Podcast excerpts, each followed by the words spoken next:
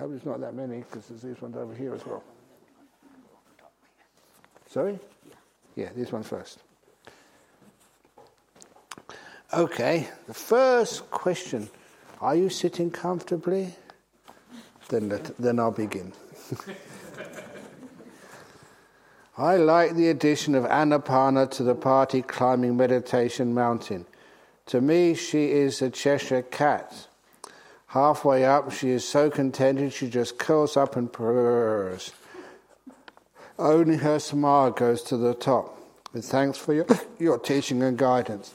That again was a wonderful little simile, you know, from English literature, Charles Dickens. The Cheshire cat sort of appeared on a branch of a tree and kept on vanishing really sort of suddenly. And I think uh, Alice said, it's really quite uh, uh, troubling that you come and go so fast. And so the Cheshire cat said, okay, I will disappear slowly. and so the Cheshire cat they call it a Cheshire cat because the cat looks like it's got a smile on its face. And so I think it was just the head which appeared, not the whole cat. But anyway, the head started to disappear. You know, first the ears disappeared, and then the, the cheeks disappeared, and then the eyes disappeared, and the rest of the head disappeared, and whiskers were left, and then the whiskers disappeared, and then even the lips disappeared, leaving only the smile.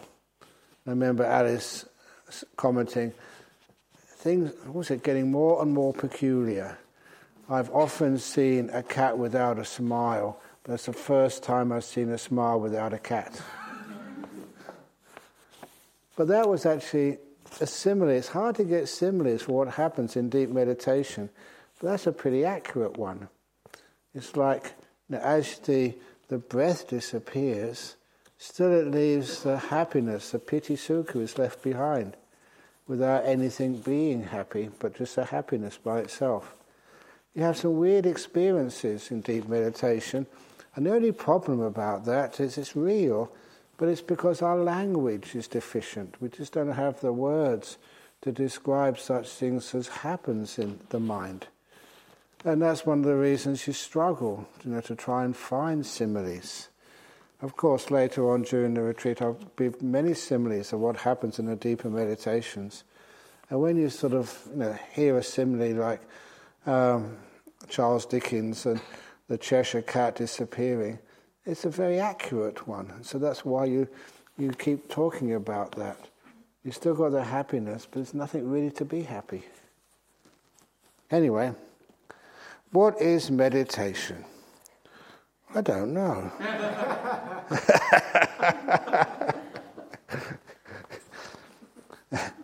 what is meditation? The meditation, okay, let's do this simile. I haven't done a simile yet. I've got some water. Okay, Prem, come up here. You're my um, assistant for this demonstration. Now I have this cup of water, and the job, as you've seen this before, so you know what I'm up to. Now, my job is to get this water to be perfectly still. That's the meaning of samadhi, that's the result of meditation, to get stillness. With the stillness comes the power of mindfulness as well. So, is this water still yet? Why? I'm not being mindful, am I? I now be mindful. Has it got still yet? Better than before, but not. Not yet, okay. So now I'll concentrate, I'll put forth effort. it's worse. now that is so true. So, how can I hold this perfectly still for long periods of time? It's so simple. All you need to do is to put it down. Have you ever heard the word let go? Don't attach, renounce, put things down. You just do that for just a few seconds. It's so easy. Now, is that water? Actually, it's still moving, but yeah. Okay, now have a look. Yeah, very still. It's perfectly still. Yes. No effort at all. So easy. Can we have a round of applause for my assistant today? Thank you. But that's how we meditate. And the water becomes perfectly still. And once it becomes still, if you look at, say, the lake uh, or the pond, whichever you wish, wish to call it, and it's not a rainy night and there's no wind, you can see these beautiful reflections of the moon and the stars in the heavens above, only when the surface is perfectly still. If there's any movement in it at all, then of course it distorts the image. And that is a simile which is used a lot uh, in Buddhism, in meditation circles, that once your mind is perfectly still, it reflects the truth with no distortion. Somebody asked me to write this down today. I think it's in those quotes that um, Noria was writing down in the box to put up on the board later on. And it's a very common saying of the Buddha. Um, yeah, Samadhi Pachaya Yata Buddhayana Dasana. Is that the one which you put down there? Yeah. So, Samadhi, the stillness, is the cause for seeing things as they truly are. So that's one of the reasons why that when there's stillness, you have a chance of seeing things accurately, the way things truly are. So that's actually why that's what meditation is. Learning how to let go. Learning how to be kind and be still. And once one gets that, the stillness is the meditation. And how to be still is learning how to put things down to be able to observe, but without holding it and worrying about it. One of the problems is when in meditation retreats, once you put the cup down you say, Is it still yet? Oh, no, not yet. Come on. I haven't got. Two days are already gone. No, come on. Come on. Okay, that's what meditation. And how do you know you are meditating? It's because you feel the mind become more still, less thoughts, less worry about past and future, because when you stay in the present moment, it does become pleasant. Not just present, but pleasant. In other words, you change the R to an L. It's a pleasant moment awareness. It's nice hanging out in the present moment it's like you really are on holiday. How many of you come here? It's just really tough to be able to get here. And then when you leave here, you've got other things to do and lots of other work. Right here, this is a retreat. You don't have any work to do. So, really, you should be able to have a nice rest here. Is having a rest a wonderful thing to do? An enjoyable thing? That's one of the reasons why you know, I don't like the word concentration for, for meditation because that's too much hard work. And sometimes, I remember years ago, I saw one of my friends and he went off to um, Club Med over in somewhere in South Thailand somewhere. I said, what are you doing? You know, the Club Med, you know, Club Mediterranean. And he showed me the program. Wow, it was just so tiring. You had activities all day in the morning, in the afternoon, in the evening. And this was supposed to be your holiday, having a rest. And many people's holidays get so busy. But you come here and you have the opportunity to rest. You can meditate by sitting in the hall if you wish. You can meditate by just sitting on a nice chair with a cup of tea, just watching the trees grow by the kitchen. It's you know total relaxation if you are uh, brave enough to give yourself the opportunity to rest. A lot of times people feel guilty about resting. Which is one of the reasons why I keep talking about this. Take a rest. You know, relax to the max. And then you find, you know, your body gets healthy. You feel good. Because the stress is taken out. And also your mind becomes very still. And with that stillness, instead of that tiredness, then you really understand what Club Med really is. Club Med Serpentine, Club Meditation, which is much better way of spending eight or nine days. And sometimes when you do go home, and then people say, Where did you, you had a holiday? Where did you go? Oh, you went to Perth. Where did you go to Margaret River? You see the beaches. Did you go and see the chocolate companies down over there? What did you do? No, we just came to this place. We weren't allowed to leave. We didn't have any evening meals. and then people think, first of all, you're crazy. But then you say just how peaceful it was. And people see that you really have rested. This is a holiday. This is why this is what meditation is. To have a rest from the busyness of the world. And eventually the rest from the busyness of your mind. With all your wisdom, compassion, and years of experience, do you always have enjoyed deep meditation? I don't have any meditation. I don't possess it at all. Do I enjoy it? Of course I enjoy it. All types of meditation. Deep meditation, very deep meditation, extremely deep meditation, deeper than ever meditation. okay, this question. Have you seen the, um, the schedule? What are you supposed to do at 4 o'clock or is it 4.30? No, 4 o'clock then. Rise with gusto, it says. And this question is I want to rise with gusto. What room is he in?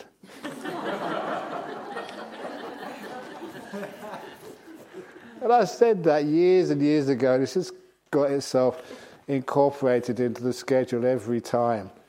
Gusto is like with some energy. There's one thing which Ajahn Chah taught me. He said, when you wake up in the morning, just you know, jump out of the bed, yay, and then have a look at the clock. Oh my goodness, what have I done? but get up first of all. And then, I don't know, that sometimes you look at the clock and think, oh, it can't be right, you know, it's too early in the morning, I can't get up now. If you feel like getting up, get up. You can always go to bed at another time. And anyway, look, uh, you can always catch up on your sleep in your coffin when you pass away. but now you've got sort of some life. So, you know, just give the, the body a chance to have a nice. And uh, in the morning times, honestly, it is one of the favorite times of the day because it's like fresh, and not many people like getting up early in the morning. That's why I like getting up early in the morning. It's like you have the area to yourself. And it's clean, it's quiet, and people aren't so tired at the end, at the beginning of the day. It's the end of the day they get tired. So I think it's a wonderful time, you know, to get up early. And it is true that most people get enlightened in the morning time. you know, when the sun comes up and the first light of dawn, then, ah, you see the Dhamma and you become fully enlightened. That's why these days not many people become enlightened.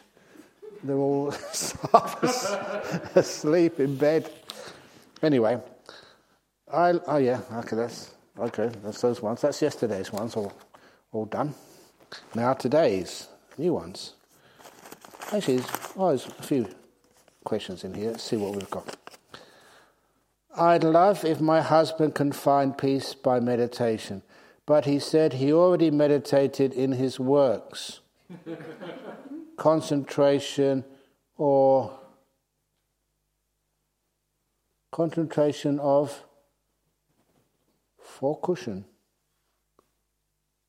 I don't know. Or he meant, is it right? No, if we don't do concentration, it's stillness. And when we translate no samadhi as stillness, it's a much easier thing to understand. Many people have effort and can concentrate.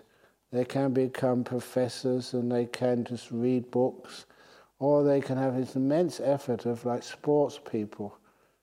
And some of the hard work which sports people do, getting up early, training all day, pushing their limits, you can actually feel amazed at the sacrifice. But being still is a totally different ball game. Being still, being able to sit here and just let everything vanish and disappear.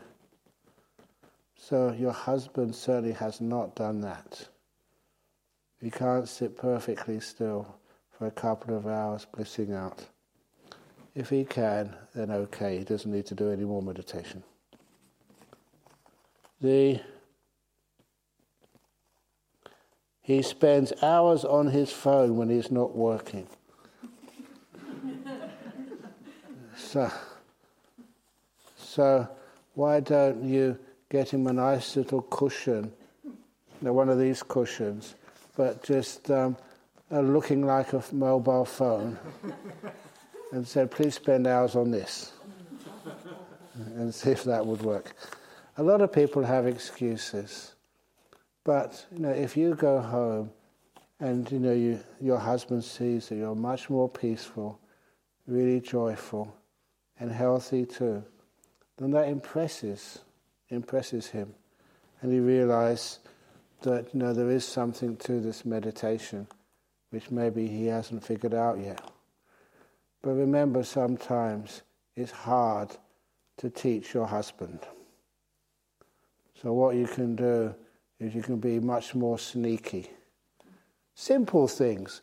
Remember this Malaysian Buddhist who would you know, always come to our temple? She came and told me, I know my husband would enjoy meditation. I know that you know, it'd be great for him, but he just won't do it. He's not interested in religion. I said, simple. So you know one of those books which I wrote, the Opening the Door of Your Heart book? I said, buy, buy one of these, take it home, and tell your husband, keep your hands off this. This is a religious book. You can't touch it. And of course, you know what happened next.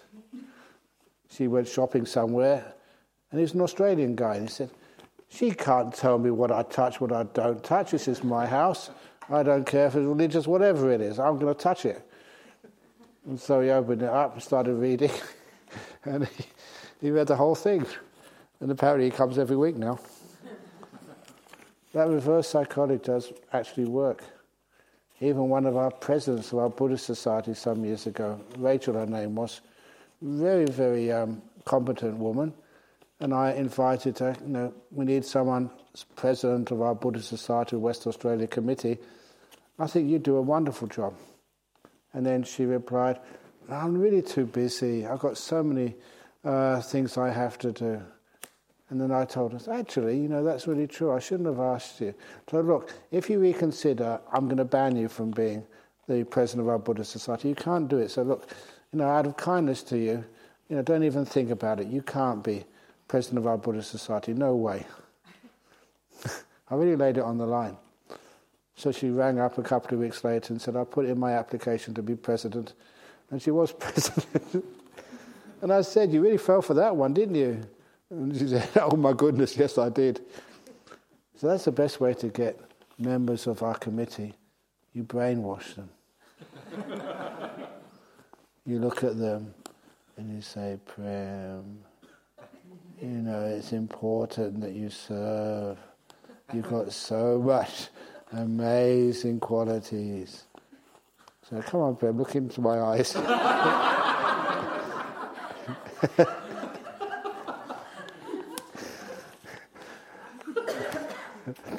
so anyway, uh, where am I going this? Uh, so that's actually just, you don't tell your husband what to do, you convince him what to do. And if you're a much, much better wife, this was the, the husband convincing the wife, that old story. He always wanted to come on one of these meditation retreats. but only for a weekend. This was years ago, and he kept asking his wife, Can I go on a meditation retreat? And she said, What? On a weekend? Don't you realize you've got to do the clean up the garage, we've got to take the kids to sport, you know, you promised to uh, fix up this thing over in the kitchen. Of course you can't, it's too much work, you can't go. And he was very smart. He said, Okay. And then the next time there's a retreat scheduled. Can I go on a retreat this weekend? No, you can't come. Mother's coming this today, uh, on the weekend. We've got so many things to prepare. We've got to fill out the tax forms, blah, blah, blah. Okay. But he persisted. Every time there's a retreat, he asked, Can I go on a retreat? And she said, No, no, no. And then one day he asked, There's a retreat on this weekend. Can I go on a retreat? And she said, Okay, you be selfish and go on your stupid retreat. And let me do all the work here. He took that as a yes. but what happened next was the beautiful thing, was that when he came home, he was like, you know, you have a car which always running rough. It's like fine tuned. And she really saw just what a wonderful husband, a much better husband he was after he'd been on a retreat. That he told me, he said, next time there's a retreat, he didn't need, even need to ask. She gave him the money and sent him off. Because she could see the value in it. When you see the value, you know, in what happens to people when they do a retreat, it's worth it. You want them to go. So your husband or your wife comes back an improved model. What are the four methods of letting go? Yeah, I was, I was going to give a talk about that, wasn't I, the first time? Anyway, the four methods of letting go. The first method is like they call it chaga. It means generosity, giving. That's one of the reasons why a lot of time people don't understand what giving is. oh, he's writing it down. Because you know that sometimes that people they ask, can I give a donation to the nuns monastery? But I, can I just put my name on there that this building was given by Prem Mihiragala? That's not generosity. That's buying advertising rights for your ego. When you think about it, and we don't do it that way. Now, many of this buildings here, it was donated by so many people. And it's not just, you don't think of donations as money, time. I love saying this. I said this only a couple of weeks ago at the previous retreat. The floor you're sitting over on, on over there, that was uh, uh, completed at the very last minute.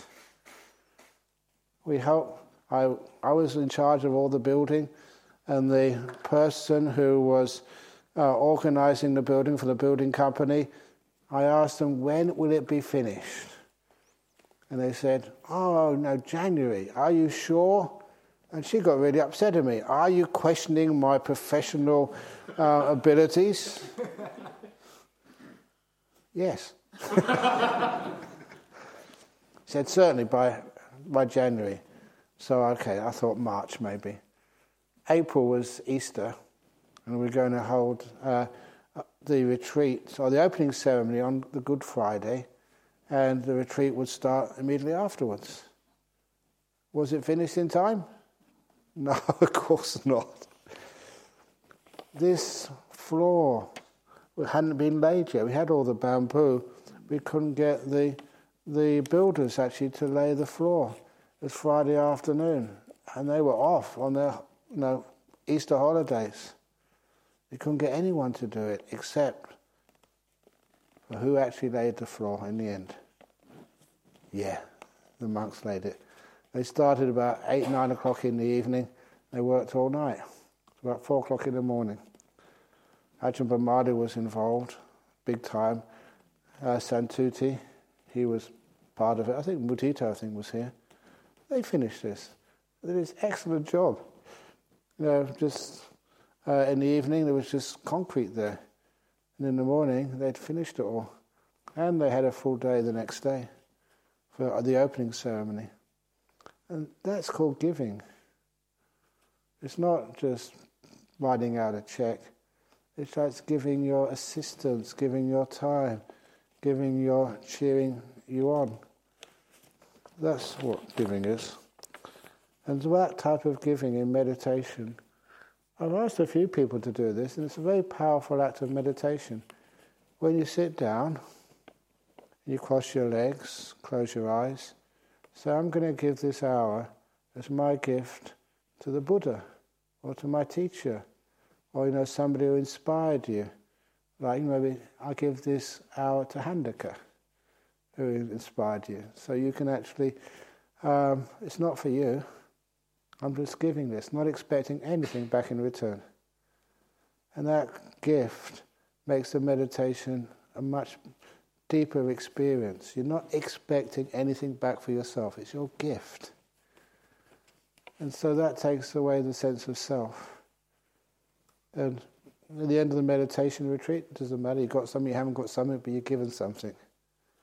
Remember your dad. He used to be a great man, good old Mervyn Mendes. And you can actually remember him. How proud he would be that you're sitting meditation in this hall here in Perth. So he said, I'm going to give this hour to my father. It's a beautiful thing to do. It changes the whole way you're meditating. You're not trying to get something out of it, get enlightened or get nimittas or whatever. You're not getting for yourself, you're giving. So that's charka. The next one is called Patinissagga. Which Patinissagga is like renouncing, uh, letting go of stuff, not trying to get stuff. And that was where you have um, the simile of the, the best simile I could get was a hot air balloon. And the hot air balloon, you know, you go up in the hot air balloon, you go as high as you can, but you can't go any higher. And so you see what ballast you have in the basket of the balloon. You throw everything out. Everything which is unnecessary, you know, all your food, uh, warm clothing, throw out your husband, throw out Oops.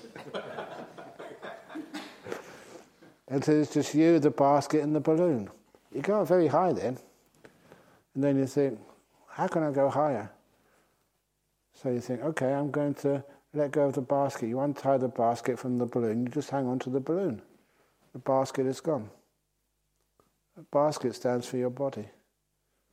You just you hang on to a balloon. And then you get so high, but you can't go any higher. So what do you do? You throw you off. And then the balloon goes all the way to Nibbana. See what you can let go of. See what's in there which you don't really need to keep holding on to. And that's like the way of letting go.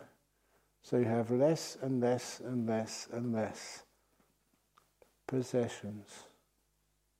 This is meditation. I'm not trying to strip you of all your assets before you leave. Just learning how to let go of stuff. And then, the next one is called mutti. And mutti is like freedom. And people find it hard to understand what freedom truly is. When have you really felt free? You're in this retreat center where you have like rules to keep, precepts. You can't eat whatever you want.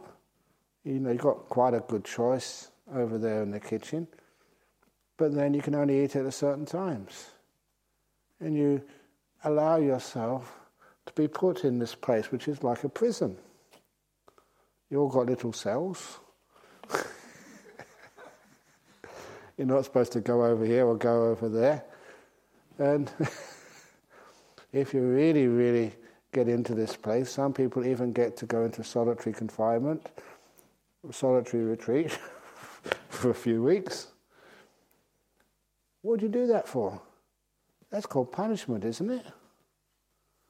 But how many of you come on a place like this and you feel so free?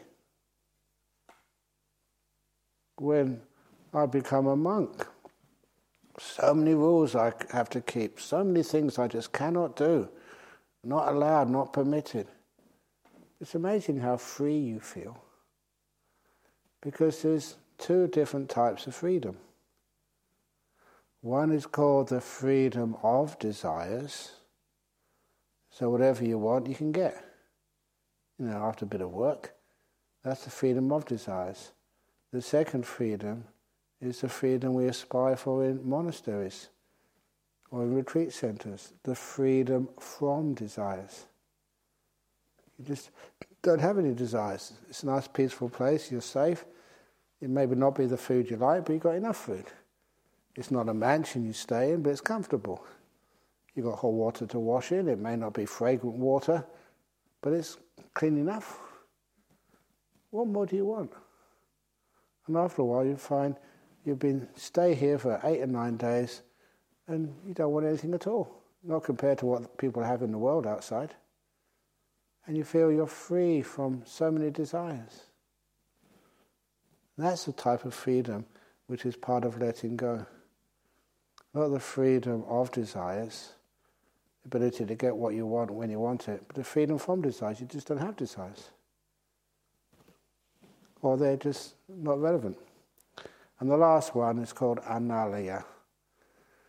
And that is when uh, it comes from the word alaya, and you may know that word from the Himalaya, Himalaya mountains. That's where the snow settles.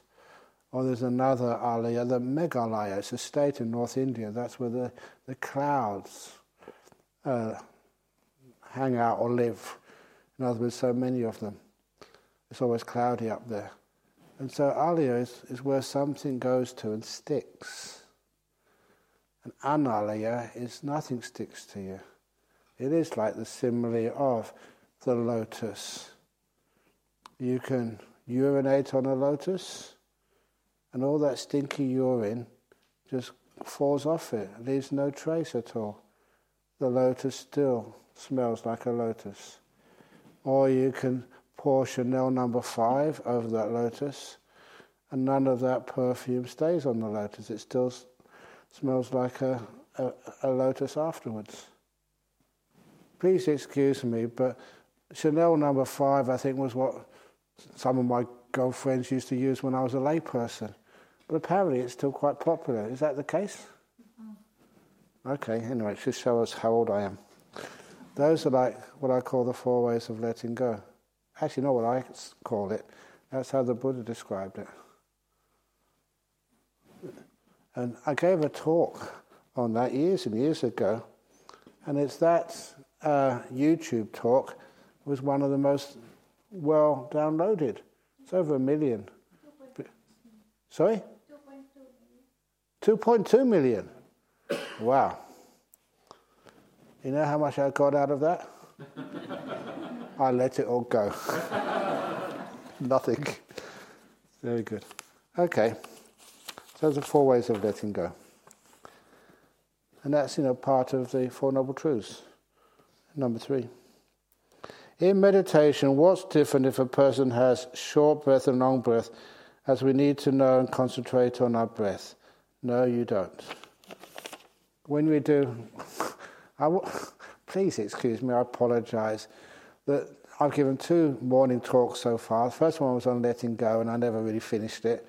And the next one was supposed to be on the breath, and I didn't get even onto the breath yet. I was just preparing for it this morning.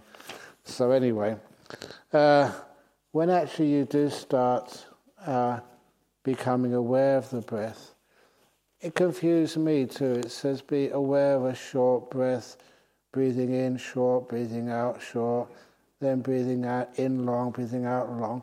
What is a short breath or a long breath?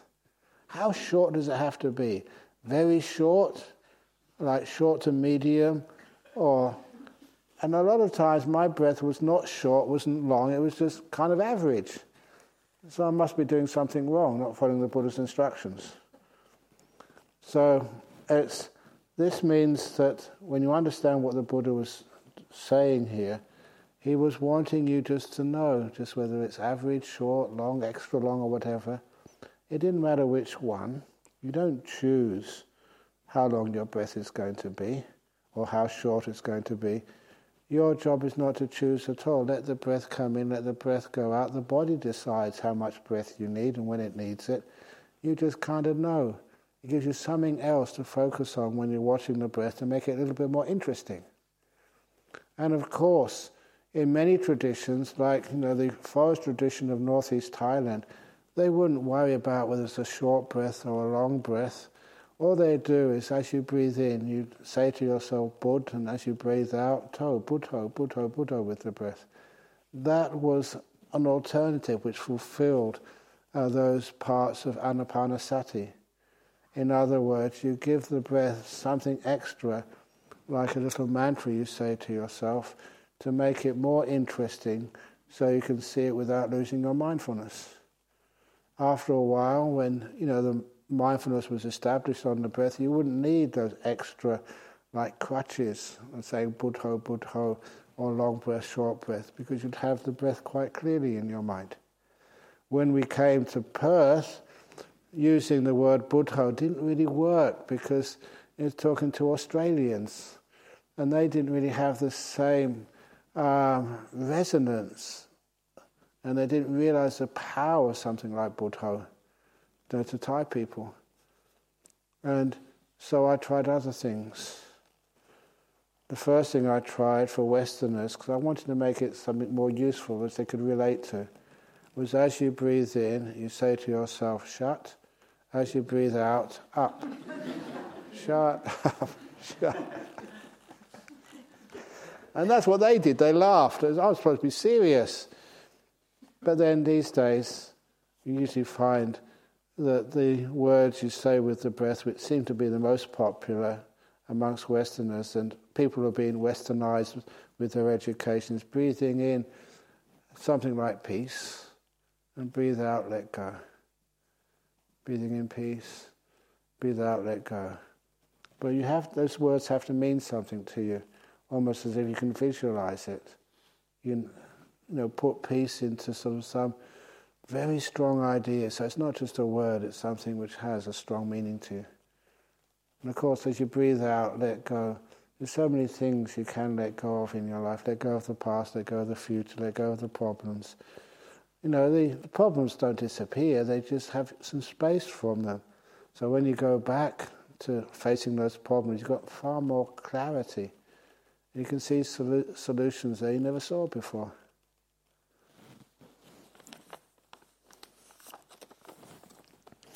But don't try and just Oh, I haven't done a short breath yet.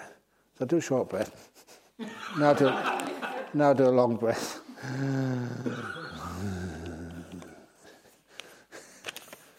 if you want to have some fun, do you know the, bra- the backwards breath meditation? You ever heard of how to do backwards breath meditation? So, very quickly, close your eyes, breathe in and out three times. After the third breath, open your eyes.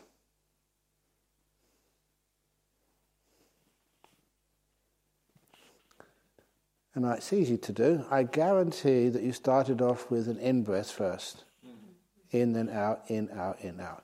Now, when I say go, do the three breaths again, but start with the out breath first. Out and then in, out, in, out, in. Okay, go.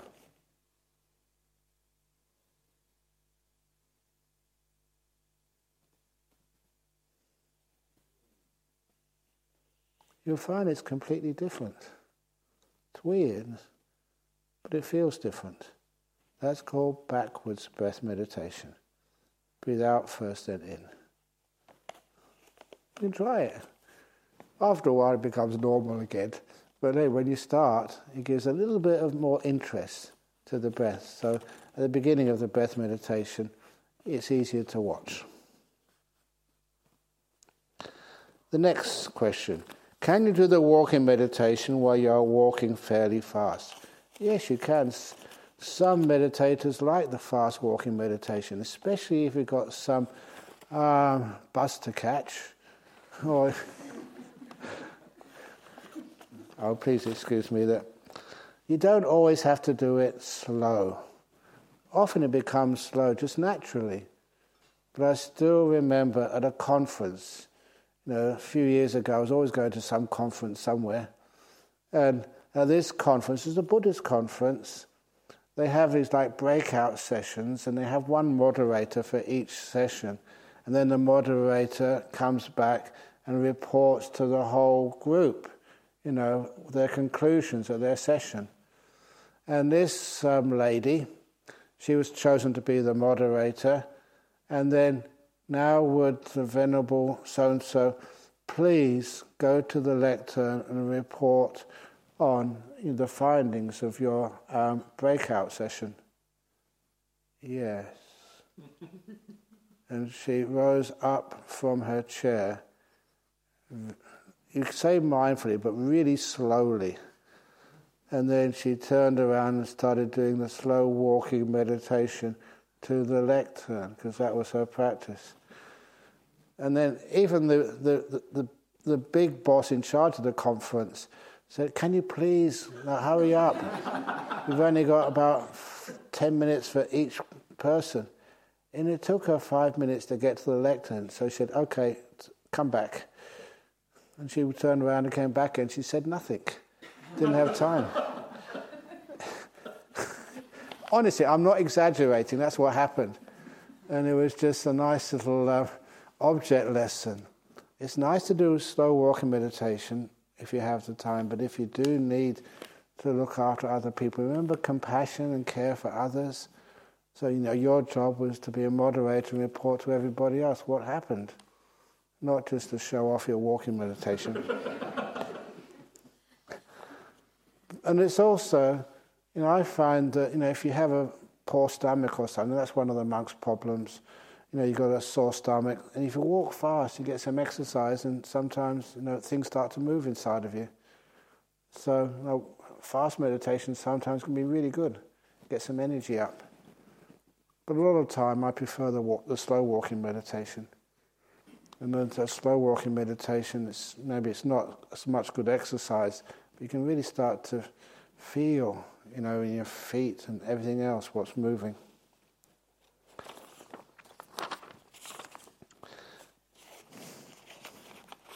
No, I won't do that. Because I've also. no, I'm not going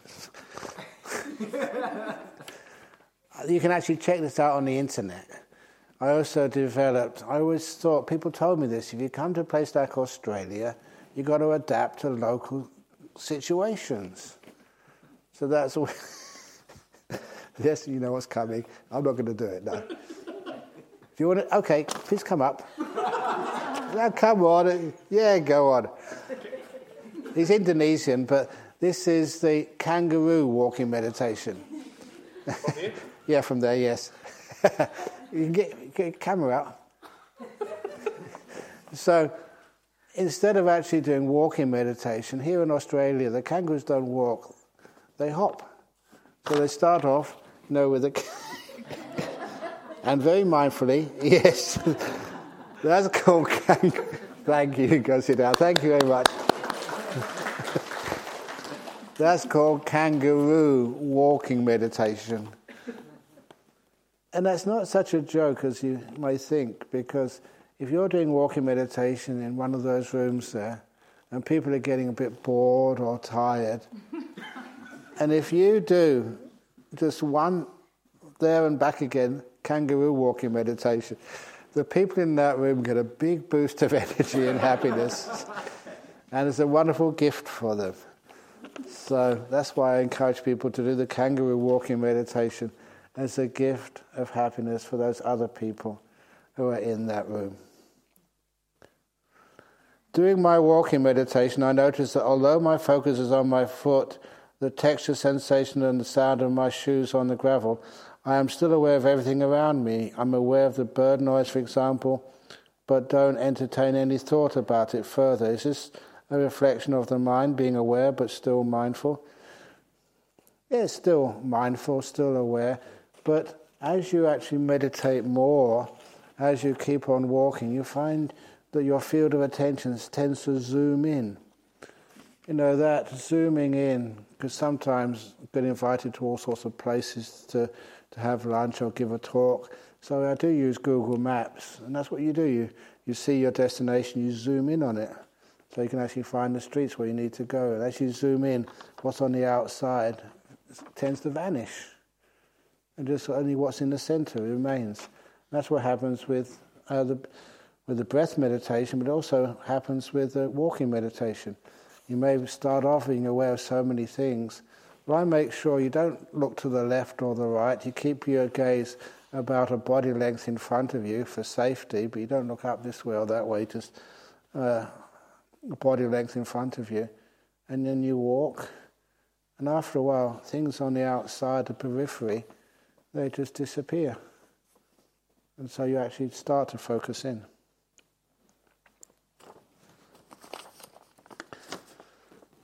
Is mind consciousness the same thing as mindful awareness of the inner thoughts? No. Mind consciousness is something totally different. It's a process of just the mind knowing many things. Only one thing at a time, though. Mindful awareness of the inner thoughts, sometimes those inner thoughts disappear. And those inner thoughts disappear in the jhanas. When those inner thoughts disappear, you're still mind, mind consciousness is still working, but it's not aware of thoughts. It's aware of something much more refined than those thoughts. You can be aware of silence. I'll demonstrate that.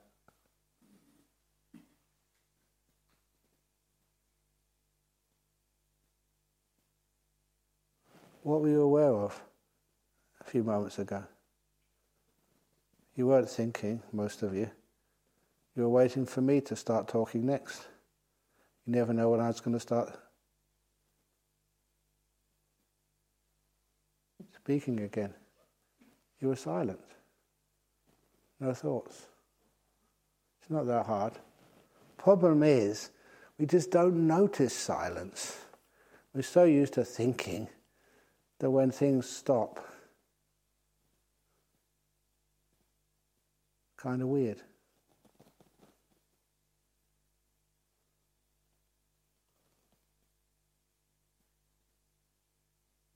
It's quite cool, isn't it? Anyway, in my practice, I have a moment of having had no thoughts, not even a breath, but I'm wide awake. Was my mind unconscious at that moment? Hope not. No, of course it wasn't. You're wide awake a lot of times that when the body starts to disappear, and then the thoughts about the world of the five senses start to disappear, then you're perfectly aware, but you're not aware of anything out here in the world. You're aware of, you know, the mind, and that part of the mind is very blissful. You're aware of bliss, know, the inner bliss. And when that starts to settle down, I'm talking about the jhanas now, the fourth jhana, it's uh, the bliss of contentment. Please don't call it equanimity. For a long time, I, I just that word didn't sort of didn't match the experience. Equanimity is just basically too boring. It didn't have enough oomph to it. Contentment is a much nicer word for that bliss of the fourth jhana. But the most important reason I mention this now is because this is where mindfulness reaches its ultimate purity. You can't get more mindful than the fourth jhana. Still blissful, but perfectly awake. And the mindfulness, which is in this particular case, it is a mind consciousness, mindfulness is not aware of any other senses. That's why it gets a lot of power and purity. Intellectually, oh my goodness. it is clear the five aggregates are not me, mine, or a self. Great. How, how, however, having had a taste of this in meditation, emerging dissolution and joy, how to sustain and establish oneself in this, especially when there is intense Vedana. Intense Vedana. You know, sometimes the Vedana can be there, but just because it's intense, it doesn't mean it's you, or part of you, or owned by you. If I understand correctly, I must get lost in order for no one to experience jhanas enlightenment. So, how do, how do I do this? The more you try and do it, the more impossible it is. You don't do it. You stop all that doing. You become a passenger, not a driver, which is far more accurate. And you just allow things to disappear. One of the causes for disappearance is called stillness, samadhi again. This was an experience which uh, really uh, I experienced when I went to a Zen monastery as a student. It was up in the north of England. In those days, I was a devout Buddhist, but there was not many places to go as a Buddhist. I didn't have the luxury of choosing this particular tradition or that tradition. So there was a Zen monastery in the north of England. They were doing a weekend retreat, so I signed up. Had no idea what Zen meditation was. And of course, you know, you were, there's only a few of us on this little retreat. And it was in an old barn, and we were just facing a wall, and the teacher would come behind us with a Zen stick. And if you were slightly nodding, you get whacked on the back. I never got whacked. Honestly, it wasn't that I, I had no sloth and torpor. Sloth and torpor was there. What happened was the guy next to me, he got whacked first. I had no sloth and torpor after that. but anyway, the nice thing which happened, I knew about meditation in the Theravada tradition. I knew how to keep you know, my mind in the present moment and, and no, no thoughts. You're supposed to keep your eyes open. And we're just staring at this whitewashed wall, staring at there for about half an hour, 45 minutes, not thinking just you know, pretty poised in this present moment. And that was when the wall disappeared. It was weird because you know you're seeing a wall, it was right there, and then it was no wall anymore. I at that time, you know, the culture of the 60s and 70s in UK, it was a drug culture. I didn't take drugs, but it was weird. I wasn't afraid. And so when the wall disappeared, I thought, wow, that's cool.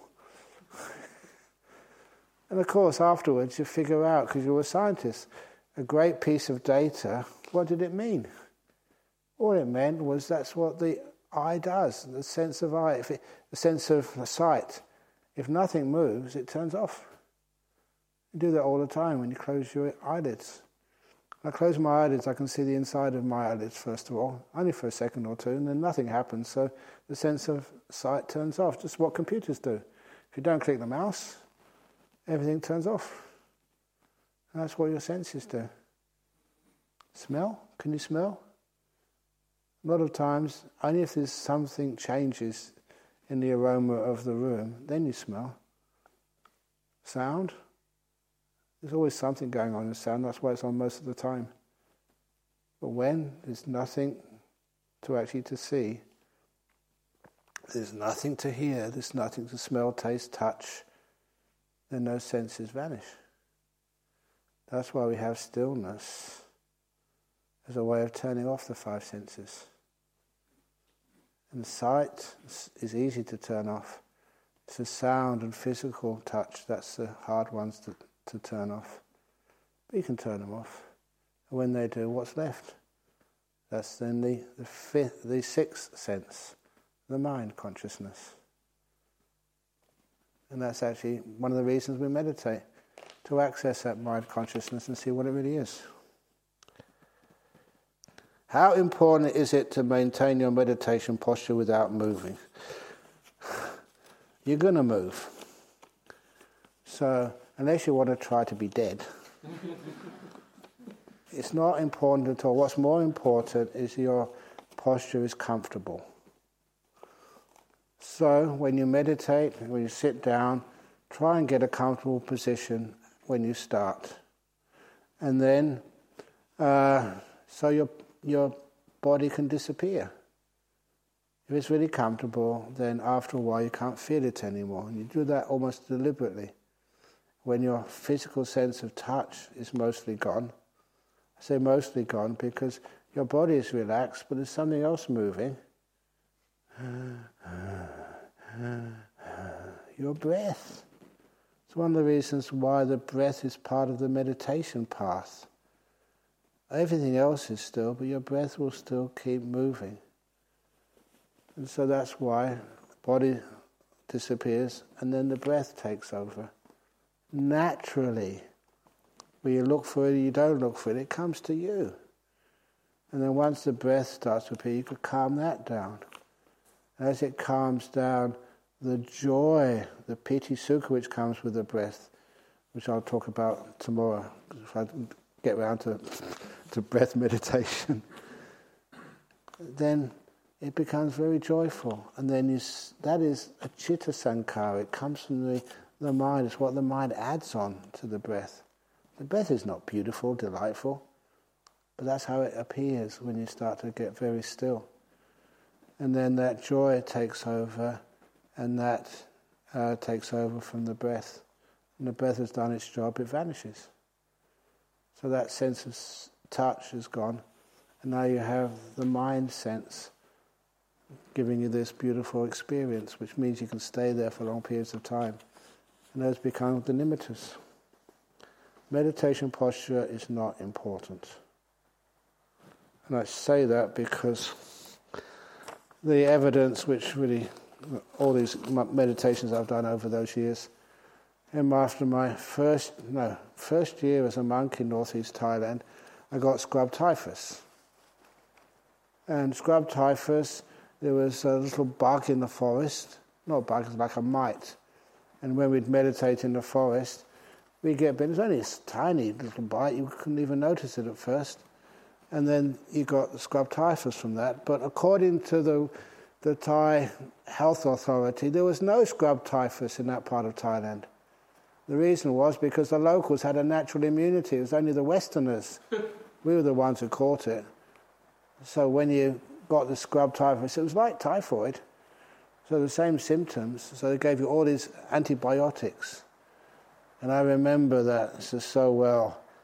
People have this idea that you know all these um, health workers in Thailand, the nurses, are just so petite and pretty.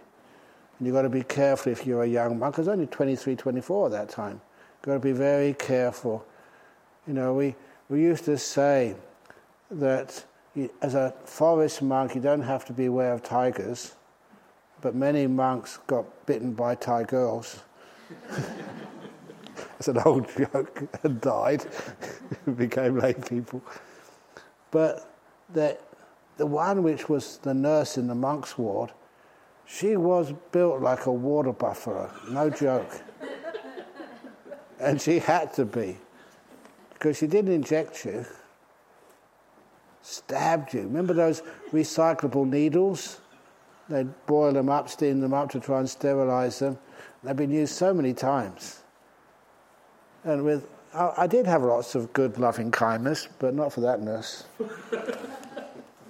My backside was so, store, so sore, you know, one in the morning, one in the afternoon, for about know, three or four weeks. that was hard. But anyway, so then just after about three or four weeks, I can't remember exactly how long now, I just like had absolutely zero energy, having had a fever, some disease for such a long time. And I remember just one day, I just decided, I don't know why, that why not try and do some meditation? Not sort of sitting cross legged, I just couldn't do that.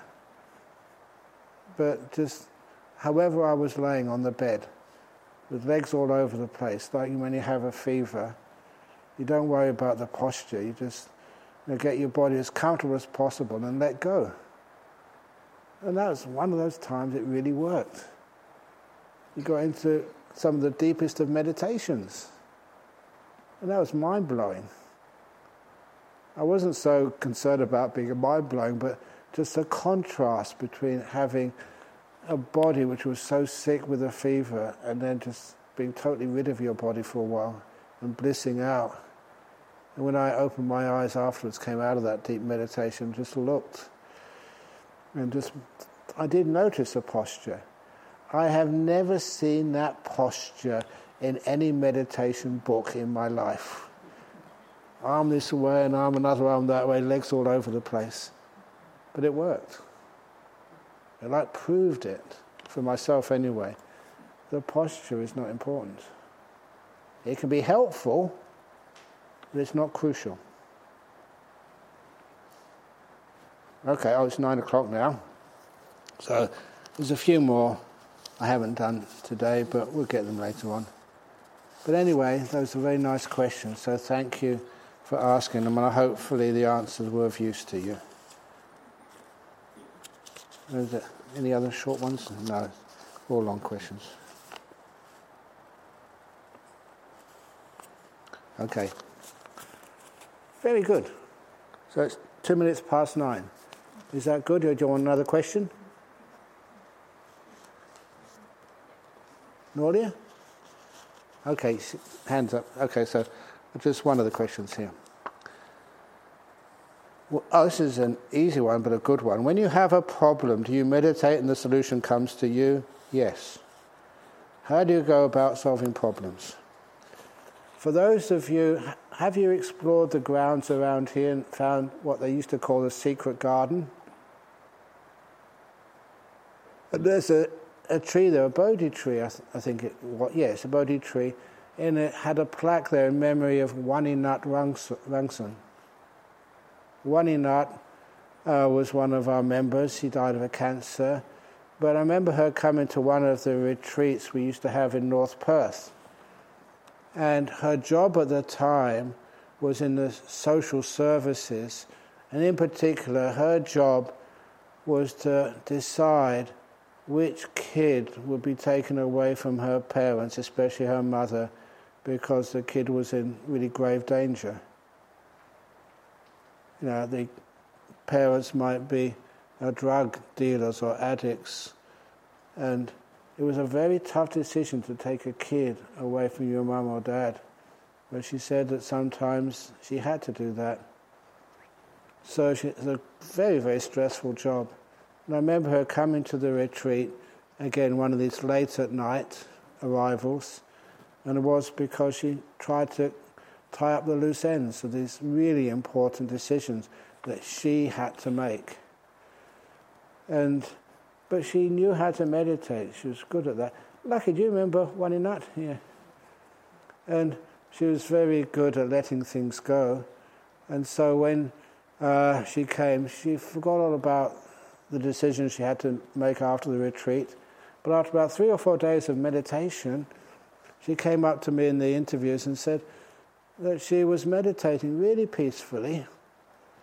She wasn't thinking about the problems, her mind wasn't wandering at all. Then all these solutions came up to these problems which you know, she would have to find answers for when she finished the retreat. So she went back to her room and wrote down all those solutions on a piece of paper. And she said, These amazing solutions, are so innovative.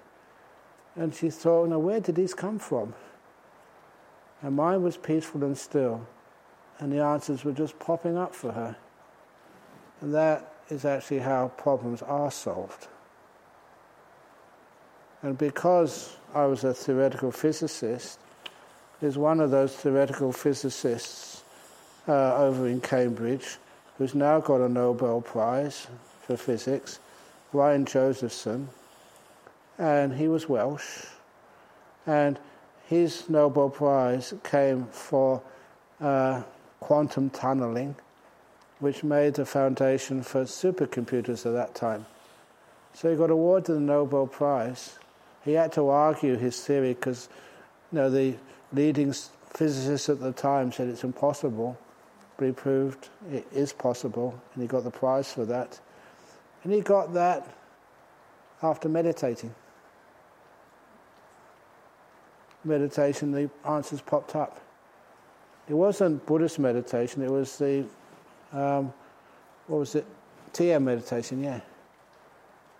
But then just, it's amazing just how when you become really peaceful and still, you stop thinking, it gives the mind the opportunity to see things in a different way, to see things as they truly are, not how you're taught they are. So, have there been any Nobel Prizes yet in Indonesia? Maybe when you go back. in Sri Lanka? Why not? You've been meditating for years. In Australia, oh yeah, in Australia, in UK. Oh, yeah, of course there has been many there. Okay, anyway, that was the last question then. So don't think about the problem. The solution comes to you. Sadhu, sadhu, sadhu.